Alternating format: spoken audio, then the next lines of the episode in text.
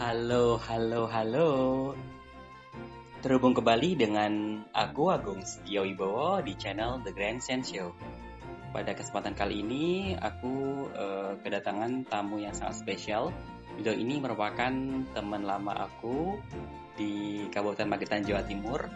Teman lama tapi uh, dari kecil tidak pernah satu alma mater ya. Kita selalu beda alma mater gitu kan dan beliau ini belakangan uh, sibuk sibuk banget dengan uh, kegiatan sosialnya ber, ber, bernama uh, Kuaruh. Beliau merupakan co-founder dari Kuaruh dan beliau bernama Dina Novitasari. Hai Mbak Dina, apa kabar Mbak? Halo Mas Agung, kabar baik. Gimana nih kabarnya? Baik. nah, mungkin sebelum kita ngobrol lebih lanjut nih Mbak, uh, bisa diceritakan masa kecil, kemudian uh, sekolah, kuliah, uh, karir hingga belakangan ini uh, aktif di dunia development gitu mbak. Oke okay, mas, ah, thank you. Uh, ya jadi teman-teman mungkin kalau pernah dengar Magetan, mungkin uh, pernah dengar ya. Jadi uh, saya lahir dan besar tuh di Magetan, SD, SMP sampai SMA di sana. Uh, Bapak ibu saya juga asli Magetan gitu ya. Baru kemudian tahun 2008 saya di Jakarta uh, mulai untuk kuliah di Fakultas Hukum UI pada saat itu. Mimpinya pada saat itu pengen jadi diplomat ya mas. Jadi hmm. tapi karena kemungkin uh, waktu itu udah nggak keterima jurusan hubungan internasional gitu ya. Jadi akhirnya saya pilih hukum. Uh, mimpinya waktu itu, oh oke okay nih mungkin bisa lewat jalur hukum internasional gitu ya. Nah tapi kemudian uh, perjalanan orang itu mungkin nggak selalu apa yang kita mimpikan sekarang itu bisa jalannya mulus gitu ya. Waktu itu saya kemudian belajar sana sini dan kemudian ternyata uh, mimpinya berubah nih. Jadi kayak pilihan karirnya itu berubah-ubah seiring hmm. dengan perjalanan uh, ketemu banyak orang, belajar, kemudian pengalaman di dunia kerja akhirnya lulus saya kerja, uh, waktu itu sempat kerja di law firm juga kemudian kerja di bidang uh, dengan multinational company. Kemudian saya waktu itu shifting karir ke dunia development. Uh, pindah ke non profit di bidang pengembangan uh, coklat gitu ya. Jadi support petani coklat di Indonesia uh, sekitar hampir dua tahun. Kemudian waktu itu saya memutuskan untuk sekolah lagi jadi waktu itu sekolah lagi jurusan pemerintahan, uh, corruption and governance di Inggris. Uh, Alhamdulillah dapat scholarship uh, full dari pemerintah Indonesia saat itu. Jadi puji Tuhannya waktu itu sempat dapat beberapa tawaran scholarship dari uh, pemerintah Inggris, dari pemerintah Jerman, dan dari pemerintah Indonesia. Uh, akhirnya saya uh, memutuskan untuk uh, pilih full scholarship dari pemerintah Indonesia, kuliah sekitar satu tahun pulang ke Indonesia dan saya uh, meneruskan pekerjaan di bidang development, di bidang demokrasi dan sekarang uh, fokus ke bagaimana mendorong pemerintah daerah untuk bisa deliver pelayanan uh, dasar yang berkualitas, menyediakan akses layanan yang berkualitas bagi masyarakat, khususnya masyarakat miskin dan rentan. Eh, sejak pandemi awal tahun ini karena banyak kita sudah mulai bekerja dari rumah ya mas. Uh, yeah. Akhirnya saya pulang tuh ke Magetan mas.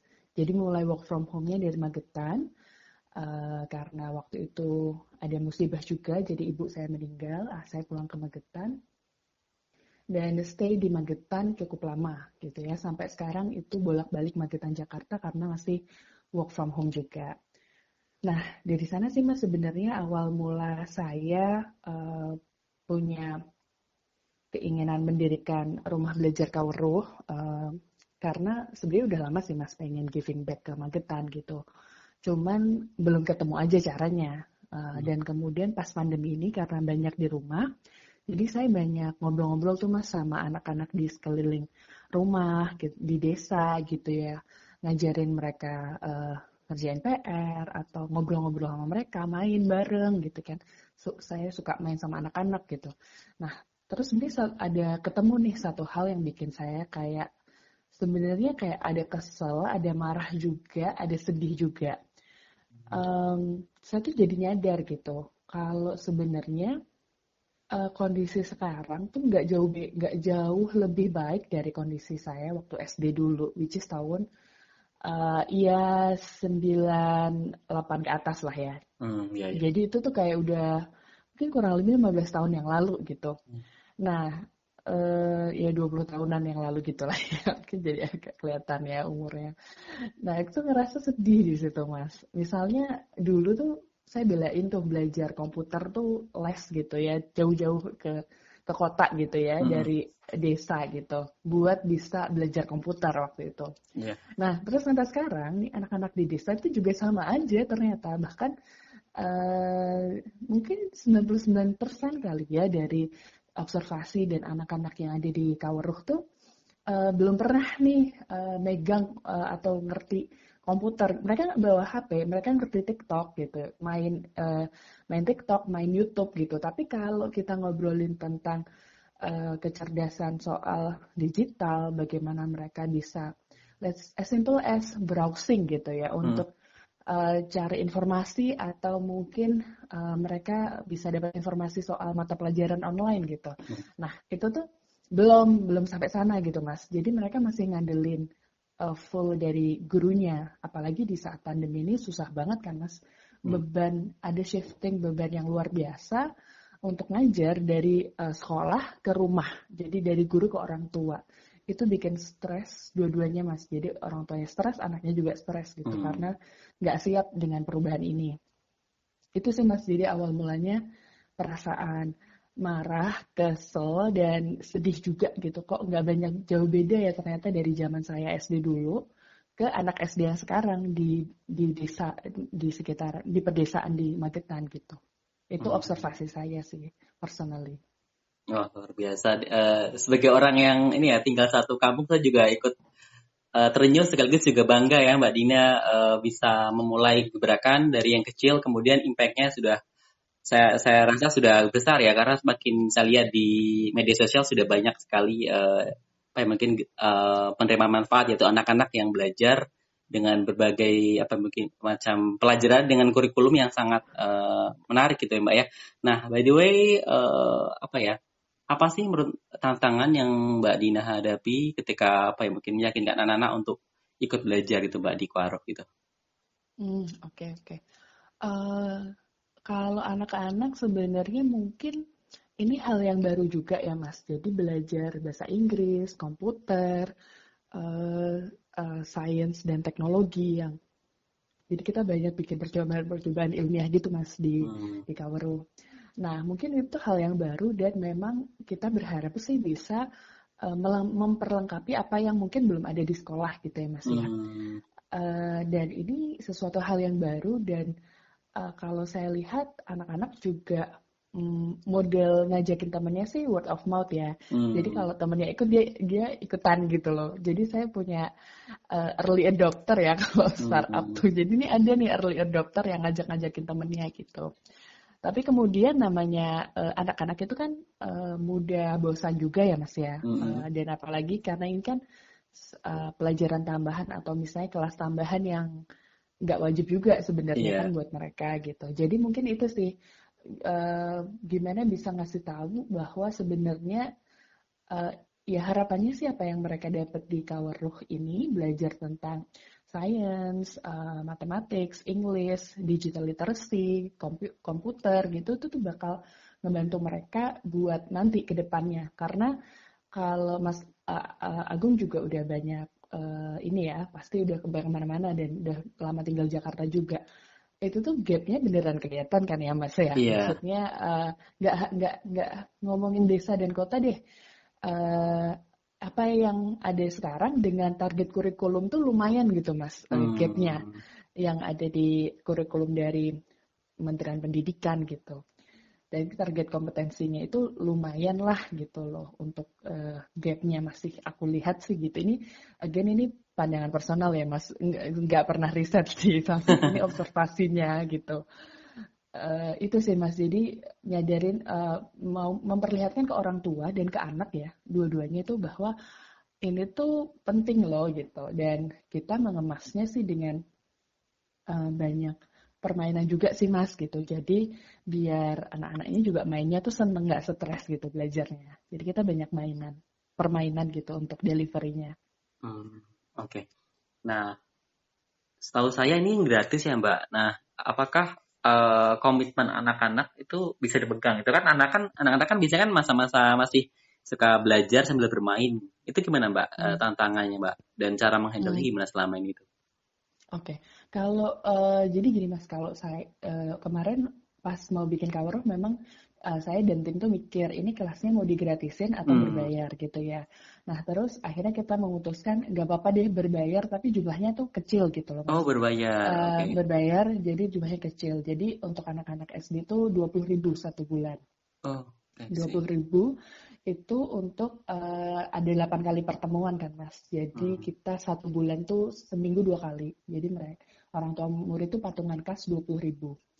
Nah harapan kita sebenarnya ingin uh, memunculkan ada ownership juga gitu mas oh, yeah. dari anak dan orang tuanya bahwa oh meski uh, oh saya udah bayar nih gitu loh meskipun itu nggak nggak besar ya mas hmm. uh, angka angka 20 ribu itu tapi uh, paling nggak ada semacam oh ada ownership di sana akhirnya ada ada muncul juga untuk tidak uh, take it for granted juga gitu loh nah akhirnya kita juga memutuskan untuk dan semua uh, kasnya itu memang akan kembali ke mereka sendiri lagi sih mas hmm. gitu loh hmm. jadi kita memang ada tenaga-tenaga uh, pengajar yang Uh, jadi sumber pendanaannya kita fundraising juga, Mas. Hmm. Jadi nggak fully dependent on uh, kas ini, tapi kita fundraising juga. Jadi kita membayar gaji para pengajarnya karena kita ingin profesional sistemnya. Uh, para guru dan pengajarnya kita bayar gitu ya dan kemudian kita juga creating program-program yang menarik gitu mas misalnya kita bikin kelas ada kelas cipta-cita gitu mas misalnya kita mendatangkan Hmm, profesi-profesi di luar sana yang anak-anak belum mungkin nggak familiar ya kalau hmm. di pedesaan itu kan mungkin yang familiar tuh misalnya dokter atau perawat dan kemudian uh, polisi, tentara, yeah. Iya. uh, guru gitu ya mas. Tapi kemudian kita datangkan profesi yang yang mereka mungkin jarang dengar. Misalnya kemarin kita mendatangkan kayak komik artis internasional yang udah nge apa uh, ngegambar Marvel, DC gitu ya. Hmm. Terus profesi desain, desain uh, grafis, arsitek, kemudian lain-lain. Dan kita juga bikin kelas English Connect tuh mas. Jadi kita uh, ngajakin anak-anak untuk kenalan dengan teman-teman dari berbagai belahan dunia lain. Hmm. Jadi kita hmm. ngajakin ngobrol sama teman-teman dari New Zealand, Australia, Lebanon gitu ya. Sama ya kita bikin program-program di luar kelas nih mas jadi kayak hmm. kita study tour kita ke mana visit ke mana ngenalin mereka sama alam. Terus kita bikin upcoming uh, dua minggu ke depan kita bi mau bikin kelas kerja sama sama partner ada di luar Kaweruh untuk bikin kelas melukis gitu mas. Hmm. dan mereka nggak dipungut biaya uh, untuk ikut kelas-kelas tersebut gitu mas. Jadi memang mm, benefit yang kita ingin berikan itu much uh, greater than what they are investing gitu di tower ini. Itu sih mas. Wah luar biasa. Nah, oke. Okay. Jadi untuk masalah komitmen uh, tidak banyak kendala ya mbak ya karena memang uh, ternyata ini berbayar walaupun mungkin jumlahnya nggak seberapa gitu mbak ya. Mm -hmm. Kalau komitmen memang naik turun ya Mas ya. Aku sepakat banget bahwa uh, ada kadang tuh semangat, kadang enggak. Mm. Tapi kita sih enggak nggak masalah dengan itu kan. Namanya juga kalau misalnya kita sekolah dulu kan juga suka semangat, suka enggak yeah. ya. Atau kerja deh, meskipun kita digaji kan kadang semangat, kadang enggak. Jadi saat itu itu natural aja. Jadi uh, ada juga sih mas yang keluar terus balik lagi gitu ya. Tapi kalau emang anaknya nggak mau lanjut, kita juga nggak akan paksain ya silahkan aja gitu. Jadi kita fokus ke ngelola program yang berkualitas dan uh, ya kita sharing uh, update-update uh, uh, programnya Kawuruh keluar gitu. Jadi orang tersosialisasikan juga sama programnya. Oke. Jadi selama ini untuk pendanaannya fundraising aja mbak ya? Betul fundraising mas. Oke. Nah dulu kan uh, yang saya ketahui mbak Dina juga pernah punya ini ya inisiatif apa e beasiswa atau scholarship hub.id kalau nggak salah. Kemudian switch iya, switch ke Quaro itu mungkin apa sih latar belakang yang membuat Mbak Dina itu memutuskan untuk fokus ke pendidikan anak yang iya anak-anak itu tingkat SD gitu Mbak. Mm -hmm. Mm -hmm. Thank you banget Mas.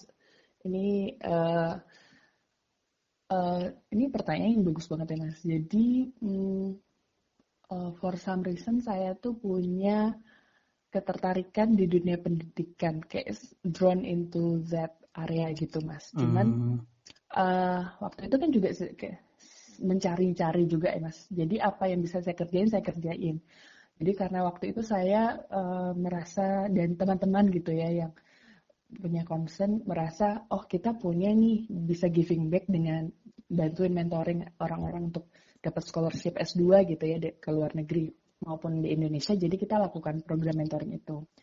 Sering berjalannya waktu, uh, refining, refining, refining, dan ketemu momen yang tepat, akhirnya, oh kayaknya ini nih yang mau saya lakuin. Jadi hmm. akhirnya saya fokus ke pendidikan anak-anak gitu ya, karena saya pikir uh, uh, pendidikan anak semakin dia semakin di masa-masa uh, emasnya anak-anak itu kan uh, usia dini itu ya mas ya. Uh, hmm. Tapi saya nggak punya keahlian di dunia uh, early childhood education gitu ya mas ya.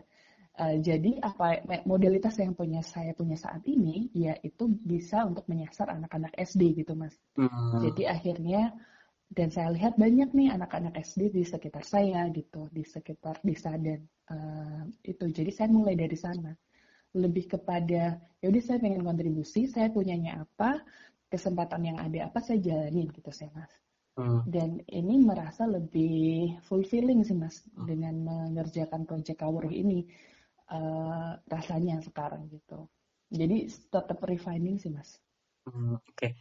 nah itu kan uh, kalau nggak salah sudah lebih lebih dari setahun mbak ya berarti ke Waruh Uh, kita tujuh bulan mas, jadi oh, sorry, tujuh bulan. ini. Oh, okay. Nah, untuk respon masyarakat sekitar sendiri gimana Mbak untuk uh, program atau gebrakan yang Mbak Dina apa namanya uh, buat ini Mbak? Kalau masyarakat ini dari ngobrol sama orang tua murid ya Mas. Jadi yeah. masyarakat itu uh, saya melihat mereka merasa seneng gitu ya Mas ya. Jadi ada satu ibu yang bilang Uh, jadi abis anaknya ikut kelas sains, mas, jadi kan kita bikin percobaan dengan uh, yeah. misalnya deh pakai baking soda, pakai balon dan sebagainya gitu ya, pakai telur gitu. Nah terus pas dia pulang, itu dia minta sama orang tuanya dibeliin uh, cuka gitu, katanya buat percobaan. jadi ini tuh buat saya, ini tuh hal kecil tapi buat saya tuh senang banget. Kenapa saya senang banget? Kan, karena oh berarti dari si programnya Kawaruh memunculkan curiosity pada anak gitu. Yeah. Jadi anak tuh mau percobaan sendiri, dia ngajakin temennya. Jadi dia karena percobaan dia gagal sih mas, jadi dia mau oh percobaan lagi yuk sampai berhasil gitu. Jadi uh, ini hal kecil tapi menurut saya mas, ketika anak-anak tuh gagal dan mereka oh penasaran kenapa ya saya gagal, saya mau coba lagi ah Nah itu tuh mentalitas yang menurut saya ketika kita gede tuh akan penting banget gitu loh. Bangkit dari kegagalan dan mencoba lagi gitu. Uh, terus ada lagi satu orang tua murid yang bilang uh, dia senang banget karena anaknya tuh jadi bisa belajar komputer gitu. Oh, okay. Karena uh, belum pernah sebelumnya belajar komputer, jadi baru megang di uh, ini juga komputer gitu. Terus ada anak yang lebih kecil lagi juga bilang uh, ya dia senang karena dia bisa main sama temennya gitu dia bisa karena kan ada kelas-kelas kolaboratif ya mas nah itu uh, harapannya sih kan bisa memunculkan mereka bisa me, skill komunikasinya gitu ya skill leadershipnya muncul dari sana gitu hmm.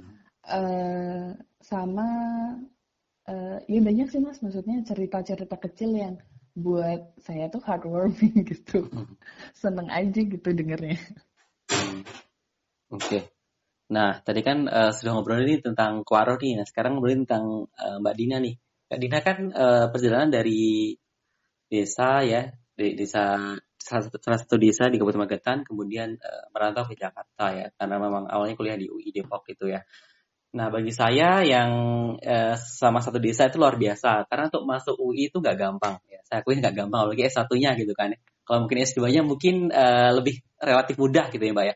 Nah, apa sih uh, dulu yang membuat Mbak Dina itu memutuskan untuk kuliah di UI Mbak ketika S1? Kan uh, mm-hmm. seperti kita, kita ketahui kan masyarakat di sekitar desa kita kan memang mungkin impiannya itu saya nggak mengatakan rendah ya, tapi uh, terbatas gitu ya. Mungkin impiannya mungkin mungkin ya saya nggak tahu ya mungkin uh, nggak berani lebih tinggi gitu. Nah mbak Dina kan uh, pengen jadi pengen jadi diplomat dengan kuliah hukum di UI apa sih yang, yang menjadi drive mbak Dina waktu itu mbak? Untuk memberanikan diri keluar dari comfort zone dari Magetan itu mbak.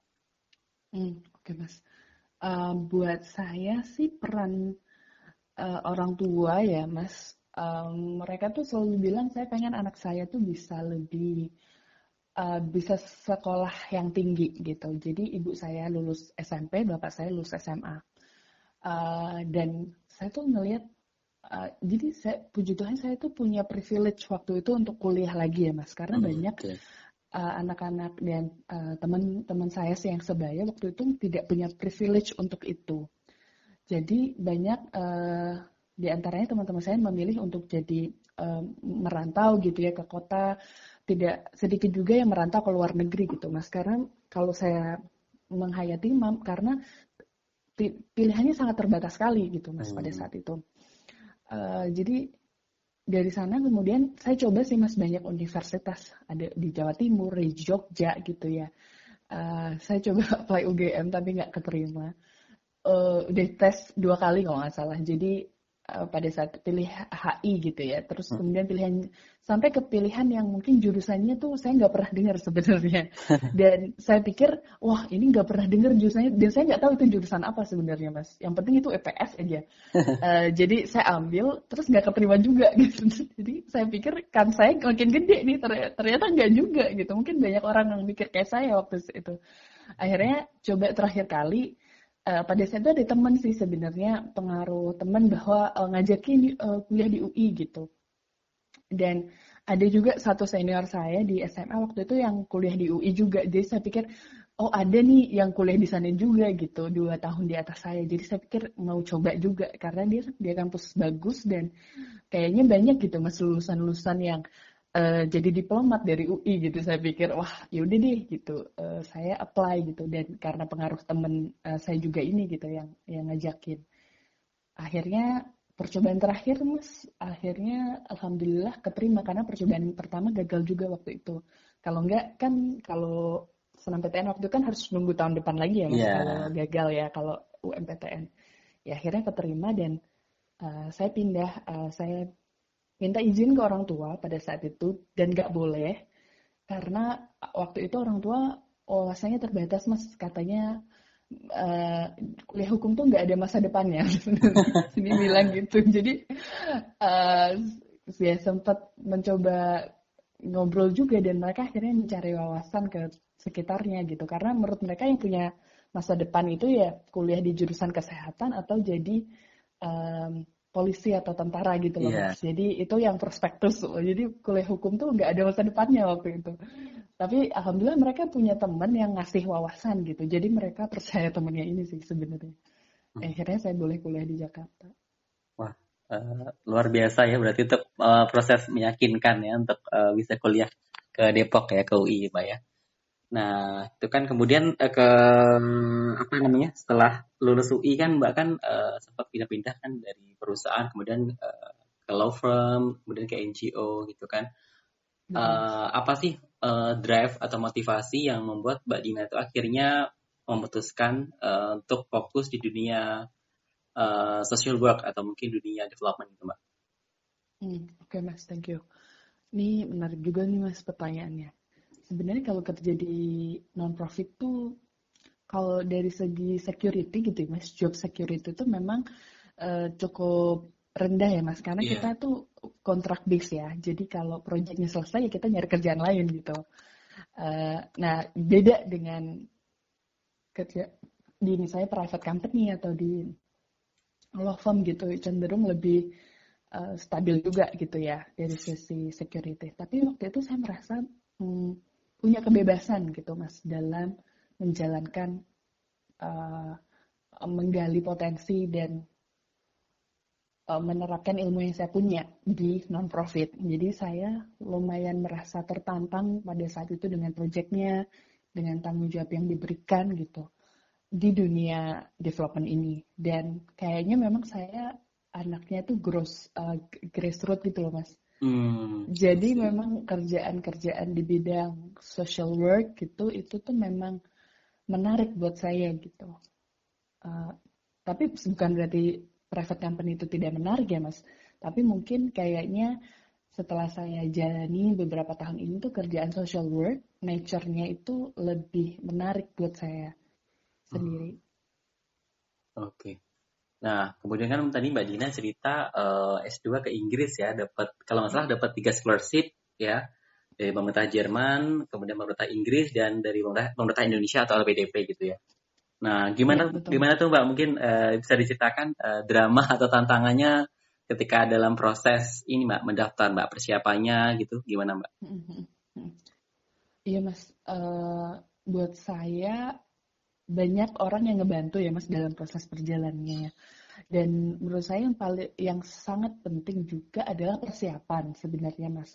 Jadi waktu itu sebelum kalau lebih itu saya nyiapin prosesnya dari mulai uh, belajar IELTS gitu ya mas, nyari info kampus, nyiapin esai dan cari rekomendasi uh, sana sini itu tuh setahun sebelumnya gitu saya mm -hmm. sudah mulai prosesnya mas. Jadi memang uh, takes a lot of works pada saat itu karena uh, buat nilai IELTS aja gitu ya mas ya mungkin teman-teman yang pernah ngambil IELTS itu tuh buat dapat band tertentu kan lumayan ya mas hmm. apalagi saya iya. memang nggak yeah. nggak terlalu jago lah gitu bahasa Inggris yang ininya gitu tes TOEFL saya juga berapa waktu itu jadi buat dapat skor yang saya mau pada saat itu yang memang jadi persyaratan beasiswa dan persyaratan uh, kampus itu juga lumayan uh, beberapa bulan gitu perjuangannya.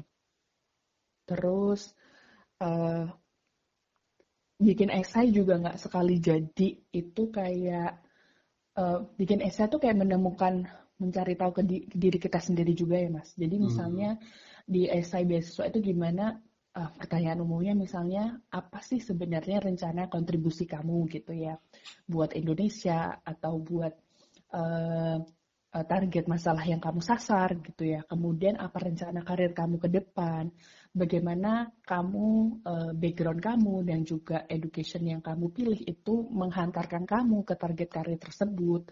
Terus bagaimana kemampuan kamu untuk networking dan menggunakan modalitas yang kamu punya. Nah, pertanyaan-pertanyaan itu kan nggak gampang ya mas ya. Jadi misal misalnya menemukan target kontribusi aja berarti kan uh, saya beneran harus kayak istilahnya meriset diri saya sendiri hmm. dan juga meriset bidang yang saya mau untuk bisa menemukan jawaban dari pertanyaan esai itu gitu mas jadi uh, kalau teman-teman pengen nyoba apply beasiswa menurut saya kalaupun ternyata nanti gagal tuh nggak apa-apa sih mas jadi kayak karena dari prosesnya tuh kita bisa berkembang dari sana gitu hmm.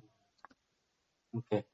Nah, itu kan Mbak Dina tadi cerita dapat beberapa tawaran atau beberapa uh, scholarship gitu ya. By the way, pernah nggak sih Mbak ditolak gitu Mbak sebelum dapat tiga gitu ketika S2 gitu? Belum. Oh, belum pernah ya, langsung udah terima ya ketika uh, mau ya, S2 ya. Wah, ya. luar biasa. Berarti memang ini Mbak ya. Uh, ketika persiapan itu memang Mbak uh, punya mentor ya atau mungkin uh, ada proses mentoring yang dilalui sebelumnya gitu ya? Iya, jadi saya ada teman-teman gitu ya, maksudnya yang udah dapat scholarship sebelumnya, jadi saya tanya-tanya ke mereka gitu. Kemudian saya uh, riset online, terus saya bikin draft, saya mintain review ke teman-teman saya gitu ya, Mas. Uh, gitu sih, Mas. Jadi uh, sama bos saya di kantor, saya juga uh, dengan apa ya istilahnya gimana caranya biar saya dapat rekomendasi juga gitu ya. Waktu itu berat hati sih katanya, wah sayang juga nih kamu keluar tapi nggak apa-apa deh buat eh, education lagi gitu kan. Jadi ya udah di waktu itu dikasih gitu. Ah, oke oke oke. Nah nah udah kan di Inggris gitu kan. Apa sih uh, apa mungkin pengalaman terbesar yang atau mungkin uh, pengalaman hidup yang paling uh, berharga yang Mbak Dina dapatkan selama kuliah di Inggris, Mbak? Hmm, hmm, hmm. It's a good question, Mas. Buat saya uh, kuliah di Inggris tuh mungkin 30% tuh dapat ilmu pelajaran di kuliah gitu Mas ya. Tapi 70% tuh sebenarnya yang ngebang uh, yang saya bawa pulang tuh adalah pengalaman hidup gitu okay. Mas ya. Beneran kayak buat saya sih life changing ya gitu. Jadi saya dari sana tuh kayak uh, ditempa gitu sih Mas dengan proses uh, interaksi dengan teman-teman dari berbagai belahan dunia gitu mas. Mengenal uh, perbedaan culture dan class culture juga gitu mas. Terus ya ada drama-drama gitulah mas ya biasa class culture gitu. Terus uh, adjustment dengan dunia pendidikannya gitu ya. Jadi kalau di Indonesia tuh kalau saya pikir dari pengalaman tuh saya kurang diajarin buat uh, develop argumen yang kuat gitu mas dalam hmm. penulisan artikel atau kan di sana model ujiannya nggak ABC gitu ya mas ya. Yeah. Jadi modelnya kan ujiannya kalau ada mata kuliah tuh uh, ada paperwork. Jadi kita bikin kayak semacam uh, paper gitu ya misalnya uh, 2000 kata gitu atau 3000 kata terus disubmit. Terus ada ujian tapi itu modelnya open ended question gitu loh mas. Hmm. Jadi uh, gimana kita bisa ngedevelop argumen gitu ya dan me, dengan alur logika dan uh, berpikir yang tepat gitu uh, membuktikan si argumen itu. Nah itu tuh agak jarang sih mas saya dapat di kuliah di Indonesia. Jadi kalau saya di kuliah hukum tuh ya ada sih pertanyaan yang kasus tapi agak jarang gitu mas kita untuk berargumen yang seperti itu cara mikirnya. Jadi agak ini perbedaan uh, kebiasaan gitu. Jadi itu adaptasi lagi, belajar lagi gitu. Belum lagi kan uh, nulis dengan bahasa Inggris juga lumayan ya mas ya, yang akademik uh, style gitu ya. It, uh, tapi itu sih mas perbedaan culture itu mendewasakan sih mas. Jadi saya merasa lebih terbuka wawasannya sih. Enggak yang dengan mudah ngejudge orang tuh salah atau benar gitu mas. Kan uh, kadang tuh saya mikir dulunya tuh kayak hitam dan putih gitu loh mas. Hmm. Tapi kemudian ketika kita uh, waktu itu saya clash dengan cara pandang lain, culture lain, itu me, saya tuh jadi harus belajar gitu paradigma orang yang berbeda tuh gimana sih. Jadi mencoba berempati atau kayak melihat dari sisi pandang yang berbeda uh, saya bisa benar, tapi teman saya juga bisa benar gitu loh. Nggak berarti kalau saya benar teman saya pasti salah gitu. Oke oke. Wah luar biasa berarti memang life changing experience ya uh, selama di UK mbak ya. Iya mas. Nah apa namanya? Hmm, Oh ya, Mbak kan uh, S, S1 hukum, kemudian S2 ngambil apa uh, corruption and governance kalau nggak salah itu ya, betul. apa sih uh, mungkin cerita di Bali itu atau mungkin motivasi yang mendasari mengapa uh, memutuskan untuk fokus di situ mbak atau karena mungkin uh, faktor kerjaan atau gimana mbak? Mm-hmm. Oh iya, oke okay, mas. Uh, jadi berangkat dari waktu itu uh, skripsi S1 saya kan tentang korupsi ya mas, gitu. Hmm. Skripsi tentang korupsi, kemudian saya pada saat sebelum pada saat kerja di non profit saya juga kayak volunteer gitu ke pendidikan uh, edukasi uh, anti korupsi gitu di di luar gitu mas. Kemudian saya berpikir itu isu dan sektor yang sangat menarik buat saya dan saya pengen bisa lebih terjun banyak di sana gitu mas dengan karena di Indonesia ya Mas Agung tahu sendiri ya kondisinya gimana gitu. Hmm. indeks persepsi korupsi kita kemudian uh, penegakan uh, korupsi di Indonesia juga gimana. Ceritanya juga teman-teman bisa tahu sendiri lah ya di media gitu. Uh, jadi saya merasa punya mission di sektor itu. Akhirnya saya ambil S2 di bidang uh, corruption governance. Um, mimpinya pada saat itu pengen masuk KPK gitu ya mas ya. Hmm. tapi kemudian Tuhan berkata lain uh, belum keterima. Akhirnya saya kerja di non profit yang kerjanya di bidang demokrasi mas. Okay. jadi saat itu uh, uh, dan banyak berhubungan dengan DPR RI, salah satu proyeknya adalah uh, bagaimana memunculkan akuntabilitas gitu ya, uh, akuntabilitas dalam spending budget gitu. Dan kita uh, karena waktu itu saya kerja di non-profit dari Inggris, uh, jadi uh, saya bisa bridging gitu ya, uh, uh, berbagi pengalaman, praktek baik, dan juga knowledge sharing dari pemerintah dari uh, MP at, um, atau anggota DPR-nya Inggris gitu mas dengan di Indonesia gitu ya di sektor tentang akuntabilitas tentang human right gitu. Dan beberapa di antaranya uh, terlibat juga dengan diskusi revisi rancangan beberapa rancangan undang-undang gitu. Hmm. jadi uh, di sana sih mas saya sektor governance itu uh, buat saya yang, yang sampai sekarang saya geluti itu menarik gitu. Jadi jadi hmm, tackling corruption tuh nggak yang saya pelajari nggak harus kita nyebur eh, nggak harus kita misalnya di penegakan hukumnya gitu ya mas ya. Jadi ada ada beberapa teori yang uh, bilang ada indirect effect gitu ya mas. Jadi kalau kita ngebenerin governance-nya gitu governing systemnya gitu mas itu akan secara nggak langsung impact ke uh, corruption-nya gitu mas. Jadi kalau kita punya tata pemerintahan yang baik gitu ya mas ya. Yang akuntabel yang uh, dia ada sistem yang lebih bagus, itu kita benerin, maka secara nggak langsung akan berdampak ke sana juga gitu. Hmm. Itu sih mas long story short. Oke. Okay. Banyak cerita. Nah, Mbak Dina kan uh, eh, S2 di UK atau Inggris dan S1-nya di UI. Nah, menurut uh, pengalaman pribadi Mbak Dina nih, apa sih uh, perbedaan mendasar uh, kurikulum atau mungkin uh, gaya pembelajaran di Indonesia dan di UK Mbak. Dan apa yang Mbak Dina pelajari intinya yang bisa dirasakan manfaatnya apa Mbak selama di UK Mbak dalam hal ini Mbak metode learningnya atau belajarannya Mbak? Mm-hmm. Oke Mas. Ini kan kalau di Indonesia saya uh, eh, S1 ya Mas ya, kalau di UK kan S2-nya gitu ya. Iya. Yeah. Jadi mungkin secara umum aja saya pikir hmm, pertama tadi sih Mas open ended question dan okay. uh, argumentatifnya itu. Oke. Okay. Nah, jadi istilahnya uh, kita di uh, ada ruang gitu ya untuk kita tuh uh, berpikir uh, uh, menjadi kritikal dan membangun argumen gitu yang pertama di sana yang saya pikir uh, dituntut banget gitu ya hmm. kalau uh, di Indonesia mungkin uh, pengalaman saya tuh lebih kelihatan uh, bener salahnya gitu mas jadi kalau okay. yang bener tuh yang kayak gini gitu yang salah tuh yang kayak gini. Jadi lebih sedikit ruang untuk uh, untuk menjadi uh, benar dan untuk menjadi salah gitu. Jadi udah udah lebih kelihatan gitu loh mas. Oke, okay, hmm. gitu. Uh, mungkin itu yang pertama. Yang kedua diskusi-diskusi uh, uh, di kelas memang uh, akhirnya kita banyak baca dulu ya mas ya sebelum hmm. kelas gitu.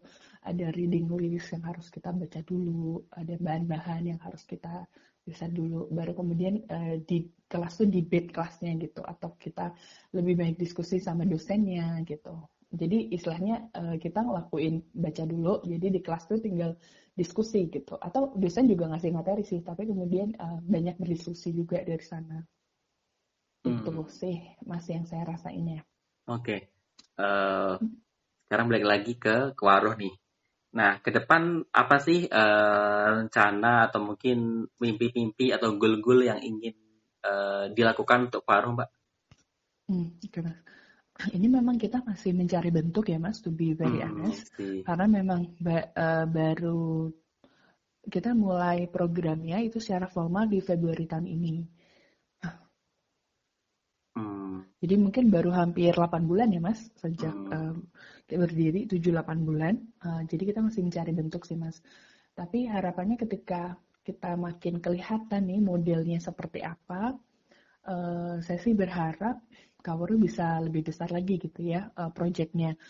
Uh, saya nggak tahu ini gimana, apakah mungkin nggak cuma diimplement uh, di satu desa aja, tapi kemudian bisa ke desa lain gitu ya mas programnya jadi di piloted gitu dan uh, dan secara umum Kaoru bisa jadi organisasi yang lebih profesional gitu mas terlembagakan misalnya menjadi sebuah organisasi uh, uh, yayasan uh, seperti itu mungkin yang bergerak di sektor pendidikan gitu. Jadi kita bisa lebih uh, fokus juga kembangkan kegiatan-kegiatan lain gitu yang fokus ke pendidikan.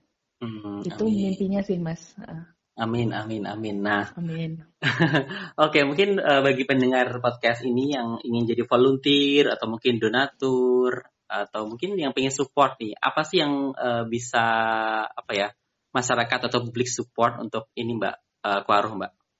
Baik oh, dari ya, sisi pendanaan, program atau mungkin yang lain Mbak. Thank you banget Mas. Jadi memang uh, kita lagi mau proses fundraising juga yang kedua gitu ya Mas ya. Jadi fundraising pertama kita kita kayak um, banyak mengadakan uh, misalnya laptop gitu ya Mas ya, laptop hmm. laptop, kemudian LCD, proyektor uh, dan segala macamnya gitu ya Mas ya. Uh, jadi istilahnya basic untuk kita bisa bikin kelasnya. Uh, fundraising berikutnya uh, kami pikir kami bisa gunakan untuk create program-program yang lebih edukatif lagi ya buat anak-anak di desa yang mereka nggak mungkin kayaknya akan sulit dapat mas kalau kita nggak emang bikin gitu uh, programnya di Kaweruh gitu. Uh, itu dan teman-teman bisa support bisa dengan pendanaan gitu ya mas. Uh, nah nanti kami publikasi di Instagramnya Kaweruh mas jadi at K A W R U H H ya Kaweruh tapi hanya dua gitu ya. At Kaweruh bisa teman-teman follow, bisa kontribusi dana, yang kedua bisa kontribusi network gitu ya mas. Hmm. Jadi kalau teman-teman mungkin eh, nggak uh, bisa kontribusi tapi, tapi punya teman yang mungkin bisa dikenalin ke Kaweruh atau yang mungkin tertarik uh, ke project education. Yang ketiga bisa kontribusi dengan tenaga juga gitu mas. Jadi kalau yang base di Magetan mungkin itu bisa bantu ngajar, bisa bantu uh, support adik-adik uh, atau mungkin yang mau kontribut tapi jarak jauh itu misalnya ini di tim saya tuh ada tim uh, pengembangan kurikulum ya mas. Hmm. Jadi kegiatan cover tuh ada yang ngedesain namanya tim kurikulum. Jadi misalnya ini ada tim kurikulum bidang uh, komputer atau digital literacy, tim kurikulum bidang emotional intelligence, bahasa Inggris, matematika dan sains. Nah ini juga bisa nih kalau ini dari mana pun bisa mas, nggak harus di Indonesia di luar negeri juga bisa gitu mas sepanjang punya koneksi internet. Itu sih mas tiga hal uh, pendanaan, networking atau mungkin juga tenaga untuk support cover. Oke oke. Nah ini uh, pertanyaan terakhir Mbak. Apa sih uh, pesan-pesan Mbak Dina uh, bagi teman-teman pendengar podcast ini yang ingin apa ya mungkin uh, mendirikan gerakan sosial atau mungkin um, apa ya lembaga sosial ya, ya atau ya. mungkin uh, atau yang ingin berkecimpung di dunia development lah kayak gitu. Uh, kalau teman-teman tertarik nih ya mas mungkin udah lama nih pengen bikin project gitu ya tapi mm -hmm. belum kesampaian-kesampaian saya pikir uh, pertama uh, idenya mungkin bisa sedikit di idenya sedikit matang lah paling enggak ya mas ya. Kebayang ini masalahnya yang mau ditackle apa gitu ya dan terus gimana uh, caranya gitu untuk um, address masalah tersebut. Terus nyari temen ya mas jadi kita nggak bisa sendirian ngelakuin apa-apa. Bisa sih tapi itu berat banget kalau sendiri. Jadi saya pikir ngajak teman mas dan temennya yang uh, punya visi yang sama tuh penting. Saya jadi saya beruntung punya teman SMA mas yang dulu sebangku kuliah yang uh, sebangku SMA yang kadang-kadang saya nyontek karena dia pinter banget ya. Jadi itu jadi co-founder saya, namanya Mbak Ima. Hmm. Jadi dia memang base di Magetan, Mas. Jadi uh, ada nih orang yang di Magetan gitu, Mas, yang memang uh, jasa uh, emergency diperlukan tuh ada gitu. Atau teman-teman lain yang uh, volunteer atau uh, kepanitiaan lain yang nge-support atau satu visi sama teman-teman gitu. Uh, yang dan yang ketiga saya pikir uh, mulai aja dulu ya jadi salah satu slogannya e-commerce di luar sana ya mas. Hmm. Jadi kadang nggak apa-apa apa apa dulu modalitasnya dipunya dikerjain dulu nanti sambil jalan sambil di refine lagi dibenerin lagi kalau gagal coba lagi atau mungkin uh, salah nih ternyata pendekatannya ya udah cari yang lain gitu jadi terus agile gitu mas dalam mengerjakan proyeknya.